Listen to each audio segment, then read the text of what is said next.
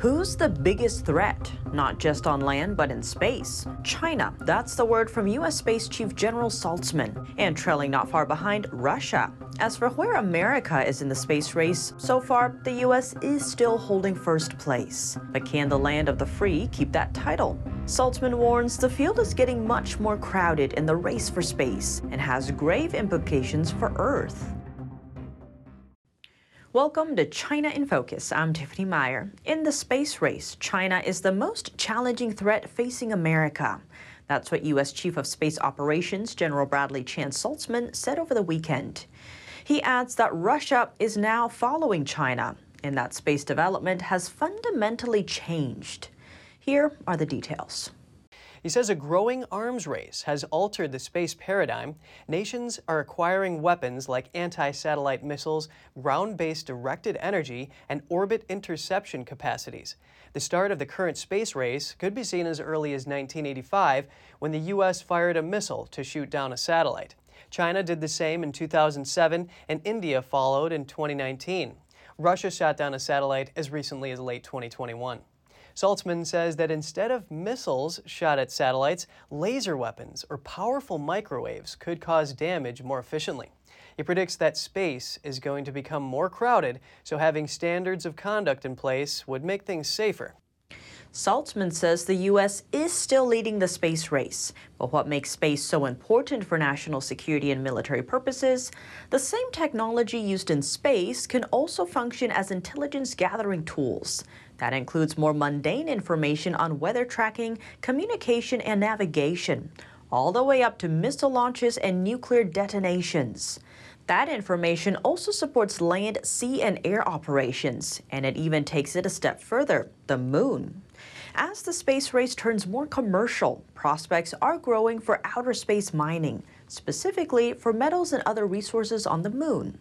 Matt Deans is the executive for NASA's Space Technology Research Grants Program. He says there are certain metals the U.S. might be able to extract from the moon, and that we need to start manufacturing with them if the U.S. plans to build on the moon. At the same time, China's investments in space have increased, highlighting Beijing's ambitions. Last year, a Chinese rover called Chang'e 4 landed on the back of the moon. It discovered trillions of tons of metals under the lunar surface. So far, only spaceships from the US, Russia, and China have successfully landed on the moon. Russia China relations reaching new milestones. That's what Russian President Putin said Wednesday when China's top diplomat visited Moscow. The Chinese official told Putin that relations between Beijing and Moscow couldn't be influenced by other countries. Other nations are closely watching the visit for signs that Beijing might offer stronger support to the Kremlin for its war in Ukraine. Here's more. Vladimir Putin on Wednesday welcomed China's top diplomat Wang Yi to the Kremlin. The Russian president hailed ties between the two countries and said that bilateral trade was better than expected. Russian Chinese relations are developing just as we planned in previous years. Everything is moving forward, developing, and we are reaching new milestones. China is Russia's largest buyer of oil, one of the key sources of revenues for Moscow's state coffers. Putin told Wang that he was looking forward to a visit to Moscow by Chinese leader Xi Jinping. Wang told Putin that relations between the two countries had withstood the pressure from the volatile international situation and that crises offered certain opportunities. We would like to emphasize once again that the comprehensive strategic partnership between Russia and China has never been directed against a third party and is certainly not subject to interference and provocation by any third party. What's more, we will not be overwhelmed by coercion and pressure from third parties. Wang earlier met Russia's foreign minister Sergei Lavrov, saying that he looked forward to clinching new agreements during his visit to Moscow. There were no details on the agreements. Wang's visit comes after the U.S. expressed concerns in recent days that China could provide arms and ammunition to Russia. Beijing has denied providing military support to Russia. China has pointedly refused to criticize the invasion of Ukraine, while Russia in turn has staunchly supported China amid tensions with the U.S. over Taiwan. A fever wave is plaguing schools in some of China's major cities. Classes have been called off. Though authorities say no one involved has tested positive for COVID 19. They say the fever symptoms come from the flu instead, but some residents say otherwise. Let's take a closer look.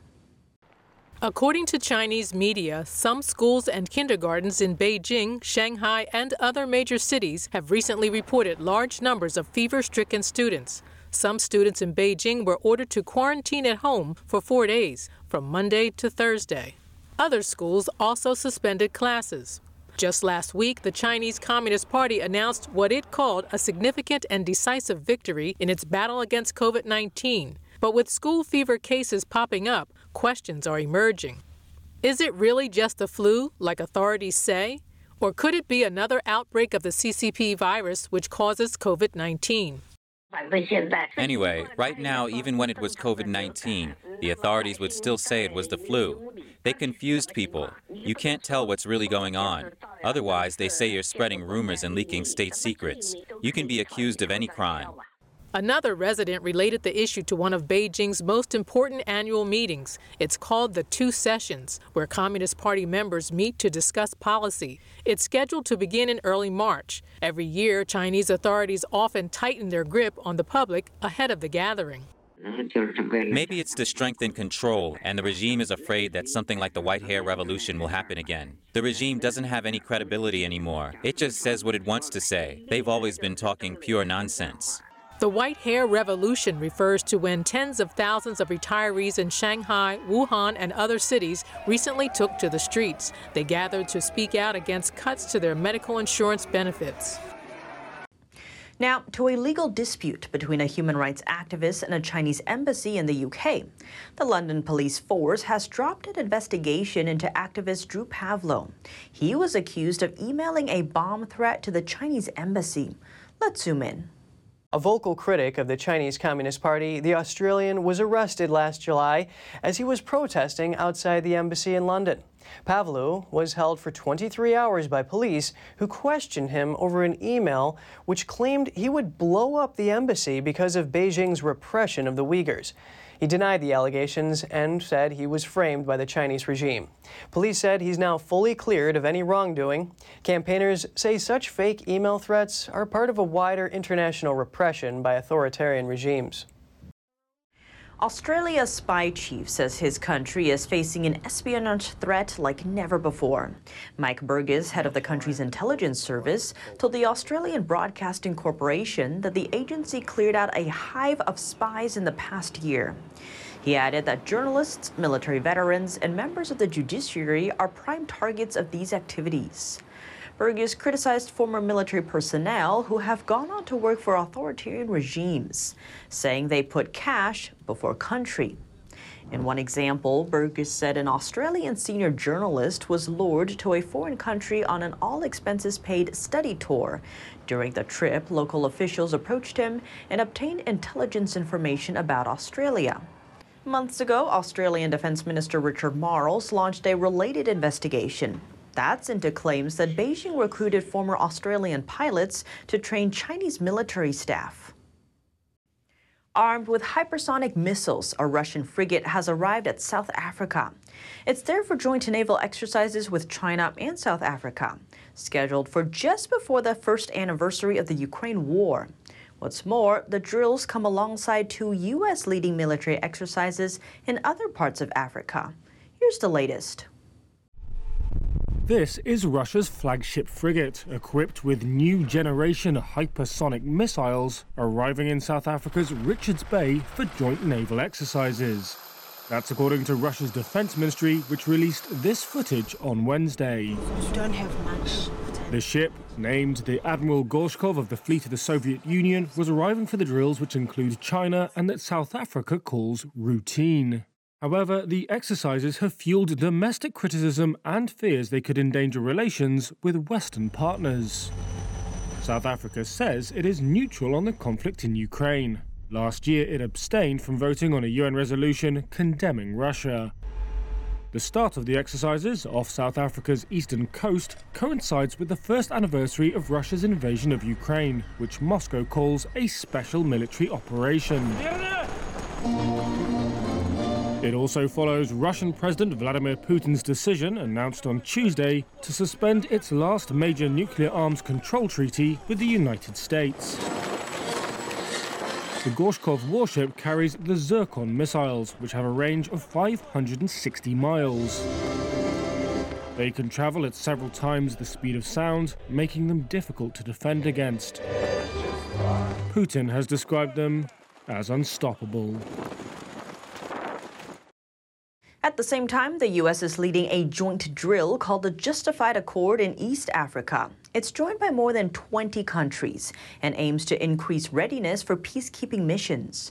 Earlier this month, the U.S. and its allies also wrapped up the largest maritime exercise in Western and Central Africa. America's First Lady Jill Biden is visiting Africa. Her trip is part of U.S. efforts to step up engagement with the continent as a counterweight to China's influence there. The First Lady departed for Namibia and Kenya on Tuesday. On her way, a reporter asked what it means for her to become the first member of the Biden administration to travel to Africa. Here's what she said. Well, it's exciting. I mean, I think the you know this whole trip will be exciting, and we have a lot to accomplish. And the First Lady will engage with youth and women's organizations during her five day visit. The Chinese Communist Party's investment in African infrastructure has surpassed Washington's in the past decade. That Chinese money often gets financed through debt. Over the years, African nations have owed China more than $120 billion. China has a history of leveraging these debts to take over certain infrastructure, like seaports. Late last year, the U.S. announced an at least $55 billion investment in Africa over the next three years. Now we turn to the Indo Pacific region. In the U.S. territory of Guam, the U.S., Australia, and Japan are carrying out an Air Force exercise. It's another counterweight to Beijing's assertiveness in the region. On top of that drill, anti missile training is happening near the Korean Peninsula. The U.S., South Korea, and Japan joined the exercise. It's being considered a response to North Korea's ballistic missile tests in recent days. Meanwhile, Beijing is speaking with its neighbor Japan. Top diplomats from the two countries met in Tokyo on Wednesday. It marks their first formal security talks in four years. Chinese Vice Foreign Minister Sun Weidong told his Japanese counterpart that China was troubled by Japan's military buildup. He also criticized the nation for adopting, as he put it, a Cold War mentality. What's more, Sun labeled Japan's involvement in the Taiwan issue as negative. Japan replied by listing a number of its own concerns. The situation surrounding the Senkaku Islands in the East China Sea, the increased military activities by China in the vicinity of Japan, and cooperation with Russia, as well as the balloon shaped flying objects that have been confirmed in our airspace in the past. Japan has its own interest in China's stance toward Taiwan. Japan's southernmost island is less than 100 miles from Taiwan and would likely be involved if Beijing chose to launch an attack on Taiwan. Japan is pushing a record military spending jump this year from 1% of its GDP to 2% radioactive materials from an underground nuclear test site. Officials say they may have polluted North Korea's groundwater. And now, citizens in four countries may be exposed to the danger. Here's more. Tens of thousands of North Koreans, South Koreans, Japanese, and Chinese could be exposed to radioactive materials.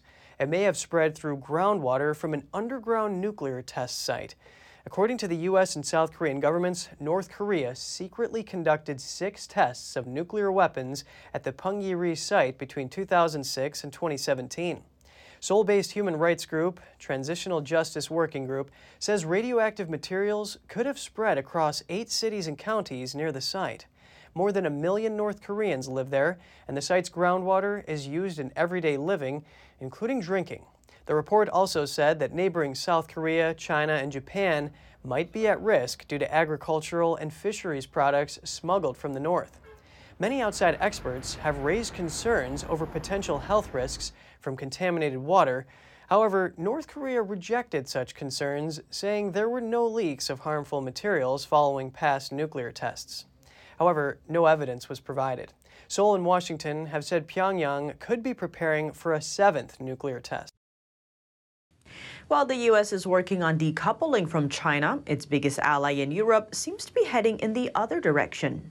Germany's economic dependence on China has reached an unprecedented level. That's according to a study by the German Institute for Economic Research. The trend is evident in the doubling of its trade deficit with China in 2022, hitting an all time high. Germany is home to the largest economy in Europe, and China has become its top trading partner. Amid warnings from Berlin to steer away from Beijing, the study's author cautioned that Germany is now moving in the wrong direction at a tremendous pace. German Finance Minister Christian Lindner shared a similar concern. He called the growing dependency a dangerous development, adding that there's an urgent need to rethink and switch to what he called value partners. The war in Ukraine has dented German trade with both Ukraine and Russia. But despite the trend, it's not China who's filling the gap. The nearly 30 countries in Central and Eastern Europe totaled 18% of Germany's total foreign trade last year. That's a larger share than China and the U.S. combined. Coming up, is the race for electric vehicles driving us toward dependence on an adversarial power? Ford Motor Company's new plan to work with Chinese tech is bringing the issue home. We hear from Kelly Sloan, Senior Fellow in Energy and Environment at the Centennial Institute, on what this means for U.S. national security going forward. More on that after the break, here on China in Focus.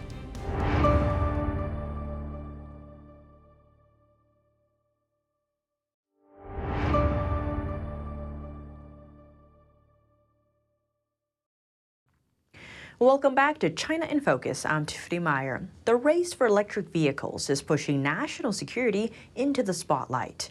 That's over fears of growing dependence on China and whispers of a new OPEC like cartel forming over rare earth minerals. We sat down with Kelly Sloan, Senior Fellow in Energy and Environment at the Centennial Institute, for more. Kelly Sloan, thank you so much for joining us. Great to have you back on the show. Thanks for having me. So, zooming into the kind of green or clean energy revolution that's happening right now, Ford has been making a lot of headlines lately. They're starting a new battery plant in the U.S., but it's going to be using Chinese technology. So, what's your take on this whole relationship? Well, there's two things. I mean, we have to look at it both from an economic and a strategic point of view. Now, obviously, from the economic side, you know, we I'm a free trader. I believe you know we need to uh, be sourcing these materials from wherever it's most economically advantage, advantageous to do so. Uh, however, there you know there is another another side to this. If you, if you remember back in 1970s with the creation of OPEC, when you know uh, 15, 16 countries that really didn't have the West's interests, in particular America's interests, at heart, uh, cartelized the energy supply that the West re- relied upon. And that was largely because we did not, the United States did not have the uh, strong enough foreign policy at the time to try and counter that. Uh, this is a little bit different situation, you know, with what we're looking at in some of the rare earth minerals, cobalt, nickel, some of that production that's necessary for the uh, production of batteries and in particular for uh, uh EV batteries. Uh, it's a little bit different situation, uh, but a lot of the same elements still apply. I want to get to the OPEC part, but sticking with this Ford China part really quickly, it seems there's kind of two angles that's been brought up. Senator Joe Manchin has been raising concerns about whether or not Ford should be getting subsidies under the Inflation Reduction Act, considering that it is Chinese technology. And then China, on the flip side, is saying they're going to be scrutinizing it closely to make sure that their technology isn't stolen, which has been raising some eyebrows. So, what do you make of those two statements? Right. Well, I think this goes a, a little bit into the question of whether we're pushing uh, some of this technology a little too quickly. You know, if it's going beyond what the market can actually handle. You know, if we if we need to be subsidizing Ford for uh, for sourcing these materials, and you know, perhaps we've gone a step or two beyond what what the market can actually handle, and that always presents uh, adverse consequences. Uh, uh but again, I think a lot of it comes back to you know looking at it in, in the broader picture, not just the, the economic side, but but the strategic side uh, you know, should we be entering into agreements with a potential geopolitical adversary, uh, especially one with the that presents the uh, human rights abuses that uh, China does and the threat to uh, uh, peace in Western Pacific vis a vis Taiwan. And on that strategic side, Kelly, you did mention earlier the example of OPEC, and it seems we might be seeing a new version of that. Indonesia has been considering starting a new OPEC in terms of nickel, and there's been talks about that in several other countries. So, where do you see this going? You know, while those min- minerals are, uh, you know, exceptionally important and getting more and more important, they aren't quite the driving force of the economy that that oil was in, in the 1970s. Uh, so there's so there's that component. The other part of that is there are other countries involved. Uh, Canada is a is a major uh, producer of, of nickel.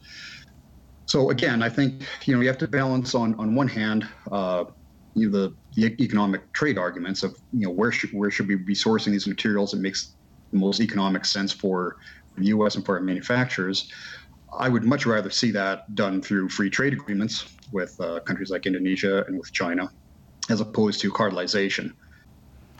And Kelly, on that note, kind of zooming out to the geopolitical stage, how do you see this push for renewables and this reliance on the Chinese market impact, say, the current so called Cold War or potential hot war between the U.S. and China, and especially with Taiwan caught in the middle? How do you see all of this playing together? Well, there's a lot of elements there. First of all, obviously, if if we are relying more on on renewables, that means you know more uh, more solar panels, which require a lot of rare earth minerals, requires more uh, battery technology, which requires a lot of those rare earth minerals that we talked about earlier, and a lot of that is going to be sourced from China. So we're going to find ourselves sort of in potentially in the same place we did with uh, with OPEC, where we are now going to be dependent on a potential adversary for a large part, if not the bulk, but a large part of our electrical supply. And you look at it with uh, with Taiwan, 95% at least of Taiwan's energy is imported, mostly from uh, natural gas. They're shutting down their nuclear program right now, which I believe is a mistake.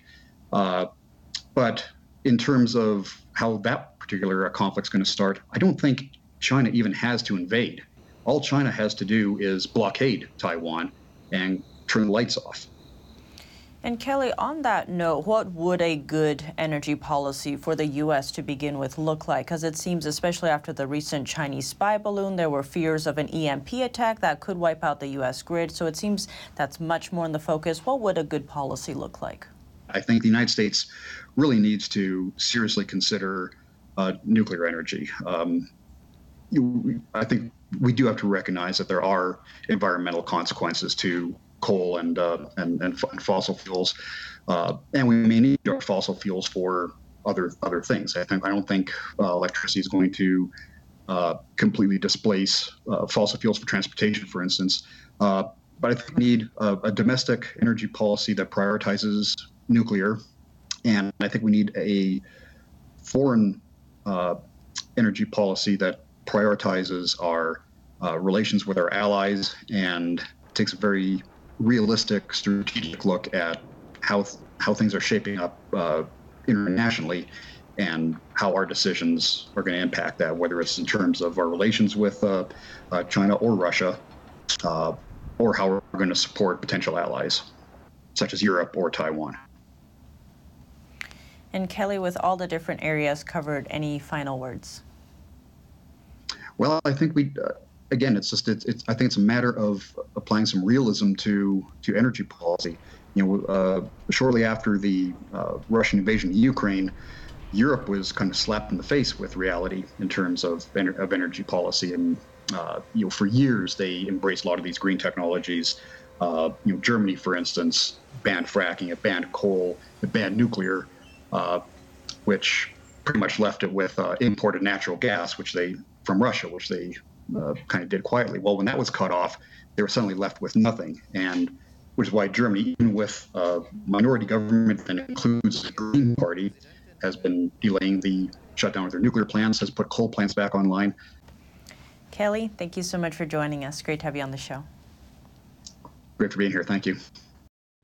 That's all for today's China in Focus. I'm Tiffany Meyer. If you have any feedback on the show or have something you'd like to see us cover, send us an email at chinainfocus at ntd.com. We'd love to hear from you.